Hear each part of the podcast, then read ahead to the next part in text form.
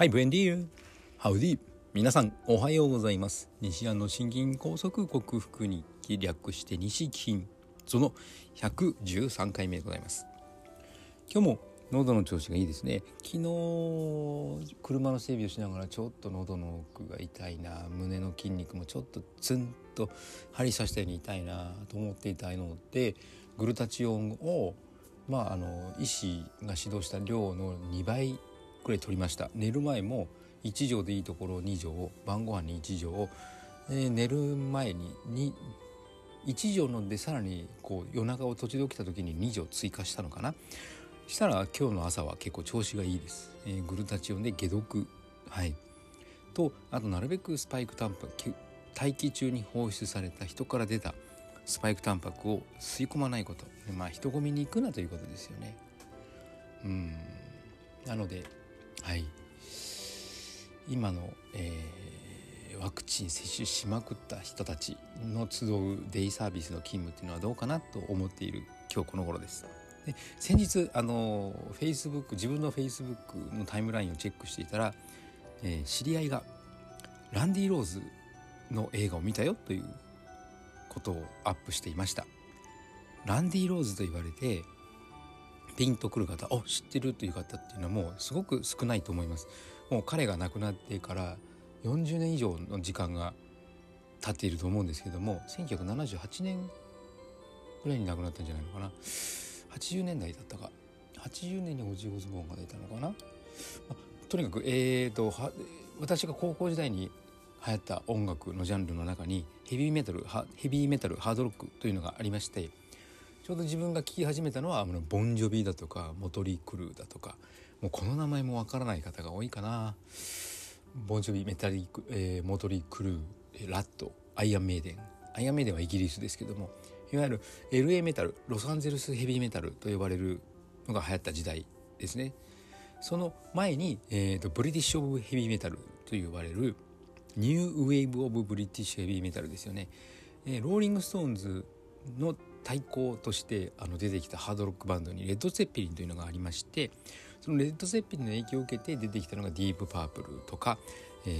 ー、アイアン・メイデンとか、いわゆるニューウェーブ・オブ・ブリティッシュ・ヘビー・メタル、その後発、その中の一つか、そのちょっと前ぐらいにブラック・サバスというバンドがあったんですけども、そこの、えー、メインボーカリストであるオジー・オズボーンさんがちょっと喧嘩をしたのか何かの理由でブラックサバスを脱退し、自分のバンドを作ろうとしたんですね。そのバンドの初代ギタリストが今のランディ・ローズさんでございまして、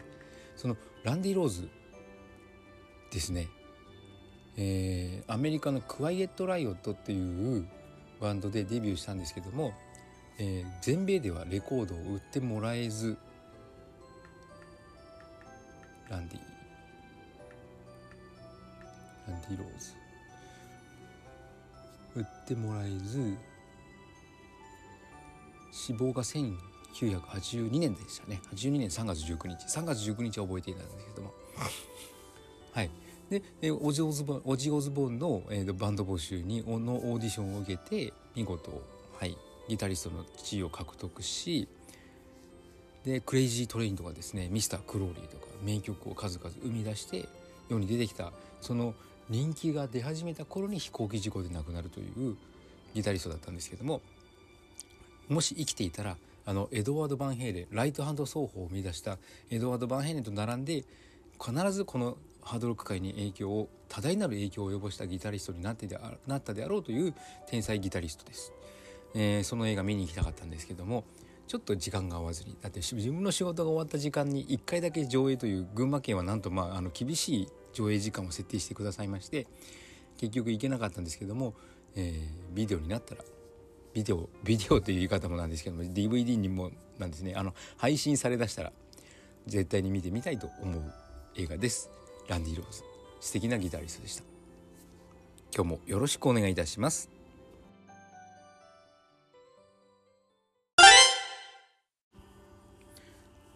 はい、改めましておはようございます。えー、健康運動指導士、理学療法士、そして笑い療法士の西田隆です。ちょっと前置きがよんぷんと長く長く喋ってしまいましたが、今日のテーマは卵をたくさん食べるにはどのようにして食べるのがいいのかをテーマに話をしたいと思います。えー、卵に含まれるビタミン A が痛風とか魚の目の予防になる、もしくはビタミン A が足りないと痛風とか魚の目になるよというお話をしました。そのビタミン A の役割にはですね、もう一つ食品添加物の解毒というのがありまして、えフェノール類という、はい、失礼フェノール類と言われる食品添加物の解毒というか分解に働くのがビタミン A です。はい、なので卵をたくさん食べると食品添加物を解毒するのに役立つので、いや添加物添加物とうるさい方は卵をもう一度見直してもいいのではないかと思います。その他に、えー、含硫アミノ酸と呼ばれるメチオニンやシステインというのも豊富に含んでいるので、システインは重金属の解毒、つまり鉛とか水銀とかの解毒に働きますし、またシステインはですね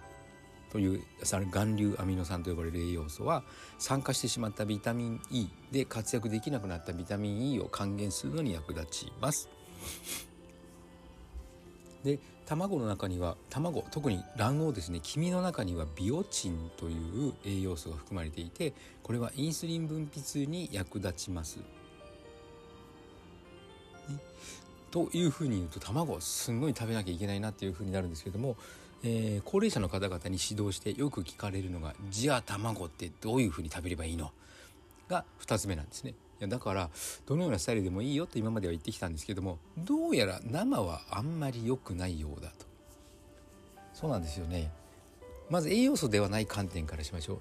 卵っていうのはですね、今でこそ日本の卵なんとなく安全で生卵も食べる習慣がありますけども、食べる習慣出てきてますけども、昔からあったのかな、これを調べなきゃいけないですけども、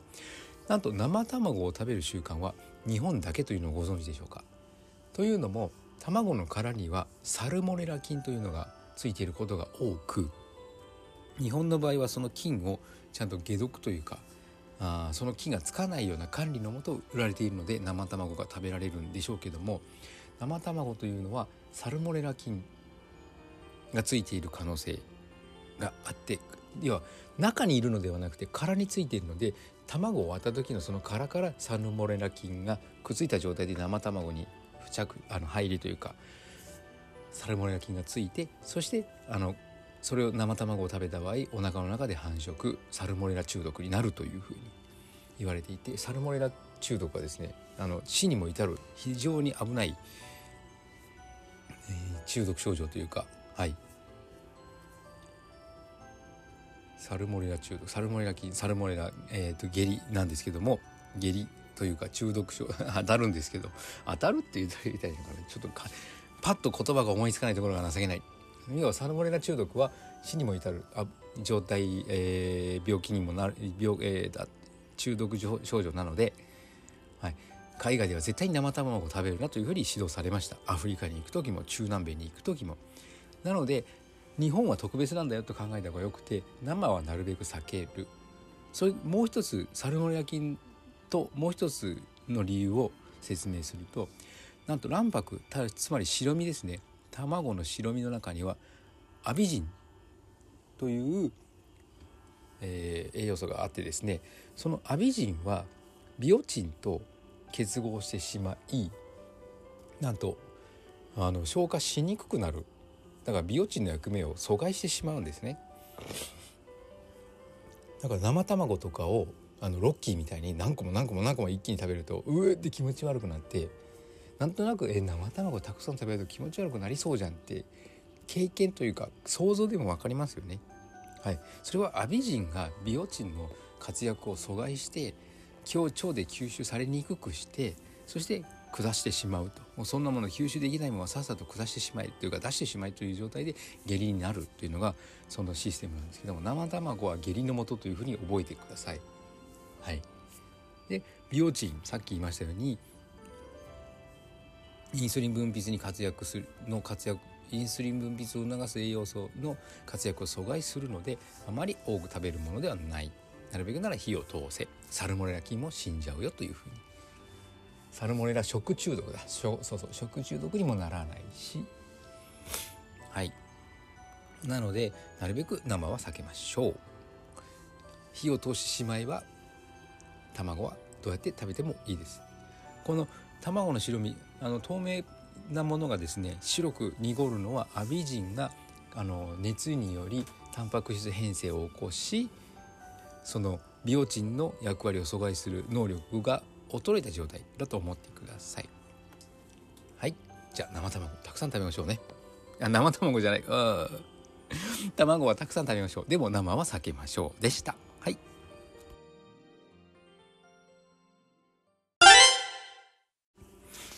はい、お送りしてきました西安の心筋梗塞克服日記、略して西筋は、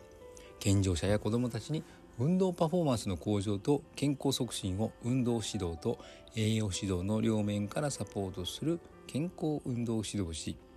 心身にリハビリテーションを施す、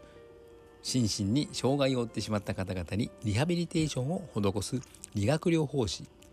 そして癒しの環境を提供し、安心安全なほっこりした笑いを引き出して平和をもたらす笑い療法士として活動する私西田隆が、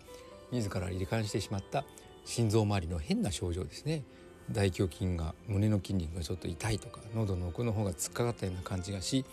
えー、ワイヤーがピンと張ったような感じの突っ張り感があるだとか、